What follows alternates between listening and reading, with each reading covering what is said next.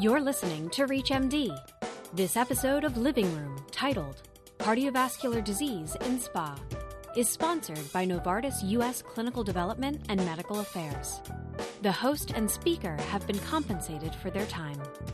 This program is intended for healthcare professionals. Here's your host, Dr. Anisha Dua. Hypertension, dyslipidemia, and obesity can be frequent in patients with spondyloarthritis, or SPA for short, leading clinicians to believe that there may be an increased cardiovascular risk in these patients. These comorbidities have led to poor patient reported outcomes, worse treatment response, and increased mortality, making it more important than ever for clinicians to better understand cardiovascular risk. This is ReachMD, and I'm Dr. Anisha Dua. Joining me to discuss cardiovascular risk in SPA is Dr. Elaine Husni. Dr. Husni is an associate professor, director of the Arthritis and Musculoskeletal Center at the Cleveland Clinic. Dr. Husni, thanks so much for being here today. Thanks, Anisha. Really great to be here. Excited to talk about these topics. So am I. So let's dive right in, Dr. Husni. Can you tell us about some of the cardiovascular issues that are found in SPA patients and what in particular puts them at increased risk of cardiovascular disease? Yeah, this is such a big topic. I think in general, cardiovascular disease has been shown in multiple research studies to really have an increased incidence in our patient population. So, not only spondyloarthropathies, but also rheumatoid arthritis and lupus. And so there's been a lot more recent studies that have really looked at the complications in regards to spondyloarthropathy. Those are including atherosclerosis, conduction disturbances, as well as the traditional leading to myocardial infarction. So we really need to become almost like mini cardiologists nowadays and trying to understand what are these traditional risk factors, how do we pick them up in our patients, and how do we best screen for cardiovascular disease so that we can avoid some of these complications. Those are really good points. There's a slew of different types of cardiovascular complications, which I know you touched on. And hopefully through this talk, we'll be able to talk in more detail about ways we can try to identify it and ways we can try to prevent this, you know, in our patients. So let's start with some of the medicine. So as we know, some of the medications that we use, like NSAIDs, are important for disease control, especially in the spondyloarthritis, but we know that these can affect cardiovascular disease risk. So, how do you go about balancing some of the medications that we need to use to try to control the disease activity with the risk that they might have in terms of affecting cardiovascular health or causing cardiovascular complications? Sure. I mean, NSAIDs are something we use a lot, both personally and with our patients, right? If you have a headache or you have some sort of muscle ache, you would take an NSAID. But I think the main problem in spondyloarthropathy is that there's a role for more chronic use in these patients and what can we do to really mitigate some of their risks when you're taking it chronically? Because that's when we are most worried about increasing your blood pressure or changes in your creatinine clearance. And so really need to better understand what the long-term use what we can be doing. I do think that there are certain subgroups of patients that I probably avoid chronic NSAIDs. So that would be patients that might be on a blood thinner or might have a previous history of a stomach ulcer where, you know, taking an NSAID chronically may cause more complications. But there are also groups of people where I think it is a little safer, better tolerated, I should say, and that's sort of in our younger patient population who's never had any stomach ulcers, not on any concomitant meds that can cause some increased incidence of cardiovascular disease. So I think this is really a clinical sort of risk benefit ratio that we do with our patients because certainly in spondyloarthropathy, chronic NSAIDs can be very, very helpful, but we have to weigh that against the risks. Are there any other classes that you think we should touch on or be aware of when we're thinking about cardiovascular risks in our SPA patients? Yeah, so there's been a lot now looking at COX2 selective inhibitors versus traditional nonsteroidal anti inflammatory medications that we see. And we do have to keep in mind that the COX2 selective inhibitors were really developed to improve on the gastrointestinal side effects. And unfortunately, the cardiovascular effects are what's sort of being under scrutiny with some of these selective COX inhibitors. And there are several large trials looking at the differentiation between these.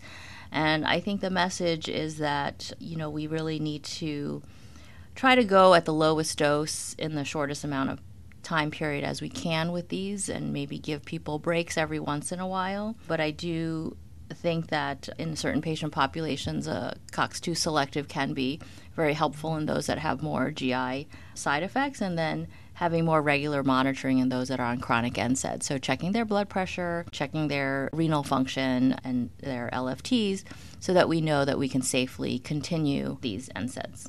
Yeah, no, that, that makes sense. You just touched on my next question. What are some of the screening tools that you can recommend for looking for these cardiovascular complications or these comorbidities in our patients? I know you mentioned checking some of their blood tests. Are there any other things that you specifically counsel patients on or check in terms of blood work or imaging studies or anything else that, that helps you in your screening for cardiovascular complications? So I think it's important to, you know, just do the basics first, which are what I consider the traditional risk factors. So that's checking your cholesterol, checking your blood pressure, and looking at your renal and liver function tests. Also, of course, doing an exam as well. And I think those are the important things that we can pick up on.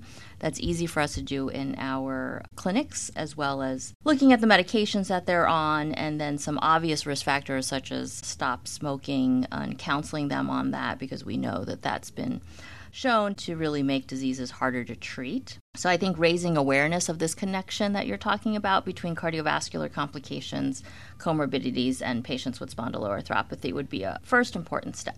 Absolutely. I totally agree. And trying to figure out, you know, working with our other providers, whether our patient is really focusing their care with us as rheumatologists, whether they have a primary care doctor that they consistently see and relate to and you know that they trust. So basically figuring out who their who the team is to try to make sure we're approaching the patient from all the different angles that need to be covered and not missing any gaps. Thank you for that. We spoke about the cardiovascular risk and screening tools for our spa patients but let's take a look at prevention strategies.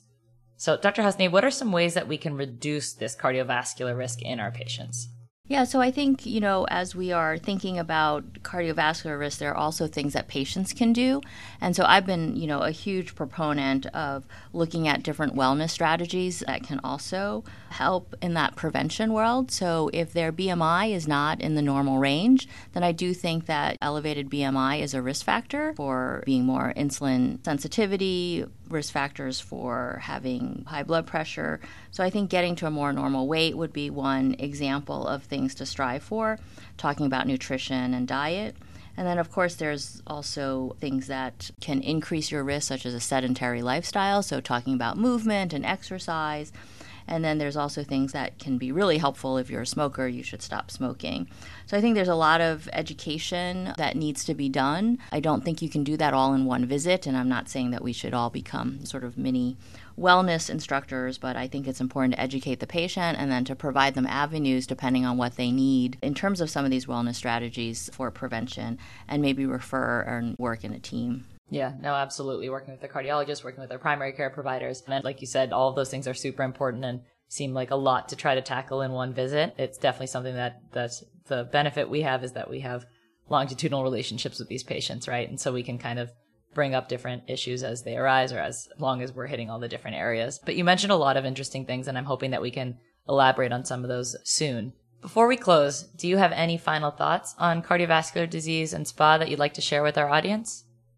Yeah, I think the world of spondyloarthropathy is just growing. For instance, we now have a group of non radiographic axial spondyloarthropathies, and we even have indications for certain treatments for this group. Yet the data may be a little more sparse in this group, so I think that's exciting to look forward to help really personalize some of the treatments that we're seeing. We also know that there could be some subclinical inflammation that can be going on, meaning many times you and I treat our patients for spondyloarthropathy, and whether or not there could be some underlying low grade inflammation that can actually be contributing to some of these comorbidities. We just need to be more aware of, and especially in this world where many of our patients, I'm sure you're having this, Anisha, where they're asking us, Hey, I'm feeling great. Can I get off my disease modifying agent? And so I think all of these are going to play a role in yes, your, you know, activity of your spondyloarthropathy is doing better, but are we able to take you off the medicine and still maintain a good healthy lifestyle and limit your comorbidities? Yeah, I think that's such an important point with trying to make sure we're balancing how to use the least amount of medicine possible, but also actually make sure that we're not just going by, you know, self-reported I feel better because there are so many more complications with these systemic diseases that can cause a lot of like we talked about other effects outside of their joints. So trying to balance that is always challenging, but but something that hopefully as we keep practicing become better at. That's a really great way to round out the discussion on this topic. I want to thank my guest for helping us better understand the risk of cardiovascular disease in spondyloarthritis. Dr. Husni, it was really great speaking with you today. Yeah, thanks so much for really pinpointing some of these important questions that we see clinically and having a forum to discuss it. This industry podcast was sponsored by Novartis U.S. Clinical Development and Medical Affairs. If you missed any part of this discussion, or to find others in this series, visit reachmd.com slash living room. This is ReachMD. Be part of the knowledge.